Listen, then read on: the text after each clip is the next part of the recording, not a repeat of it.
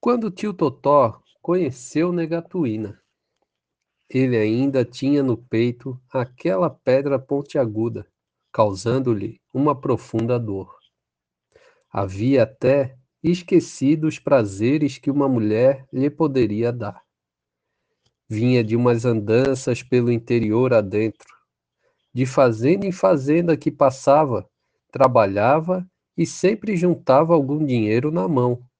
Apesar da dor, havia decidido que louco não ficaria, nem abobado.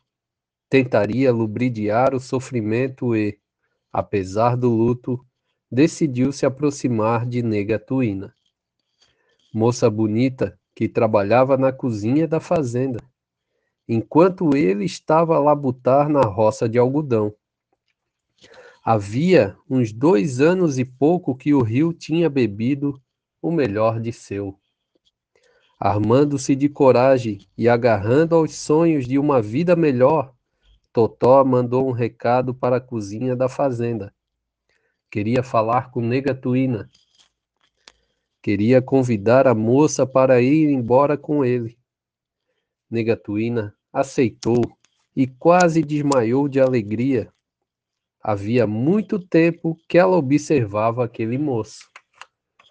Lá no meio do algodoal ele também estava achando graça nela.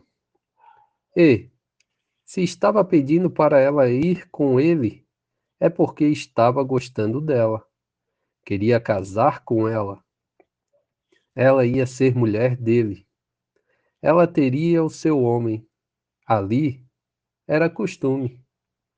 Se um homem chegasse para uma mulher e a chamasse para ir com ele, a mulher podia ir ter certeza de uma coisa: o primeiro lugar, a primeira caminhada junta, seria até a capelinha da fazenda. Só depois então seguiram sozinhos para os outros caminhos. Tuína enxugou a mão no avental, limpou o suor do rosto e correu a dar a notícia aos amigos da cozinha e depois aos patrões. Era para eles que ela deveria falar primeiro. Negatuína era sozinha, sem parentes sanguíneos. De seus, ela considerava as outras negras e negros da cozinha. Crescera ali, na fazenda, agarrada às saias das cozinheiras.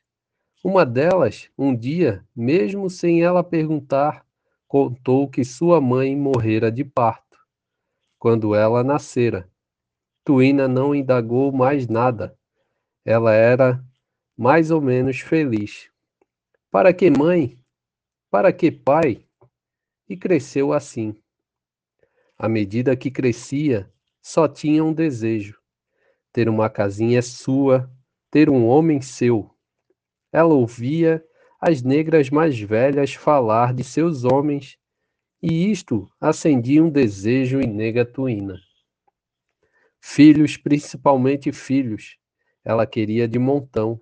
Um, cinco, dez, treze filhos. Ela queria treze filhos. Até o dia da partida, Negatuína não trabalhou nem dormiu mais tranquila. Só tinha uma imagem na cabeça, a do moço Totó, nu da cintura para cima, suado, reluzente, o corpo negro sobressaindo entre as alvas flores de algodão. Daí, alguns dias assim que o padre João passou no povoado, os dois vestiram a roupa domingueira e, na capela, receberam a bênção do casamento. Negatuína só quis uma coisa.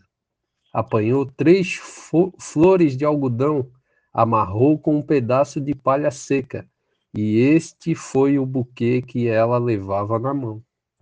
No coração do moço Totó batia e, ela, e ele sorria, deixando entrar em si as novas promessas, os sonhos, as doces ilusões.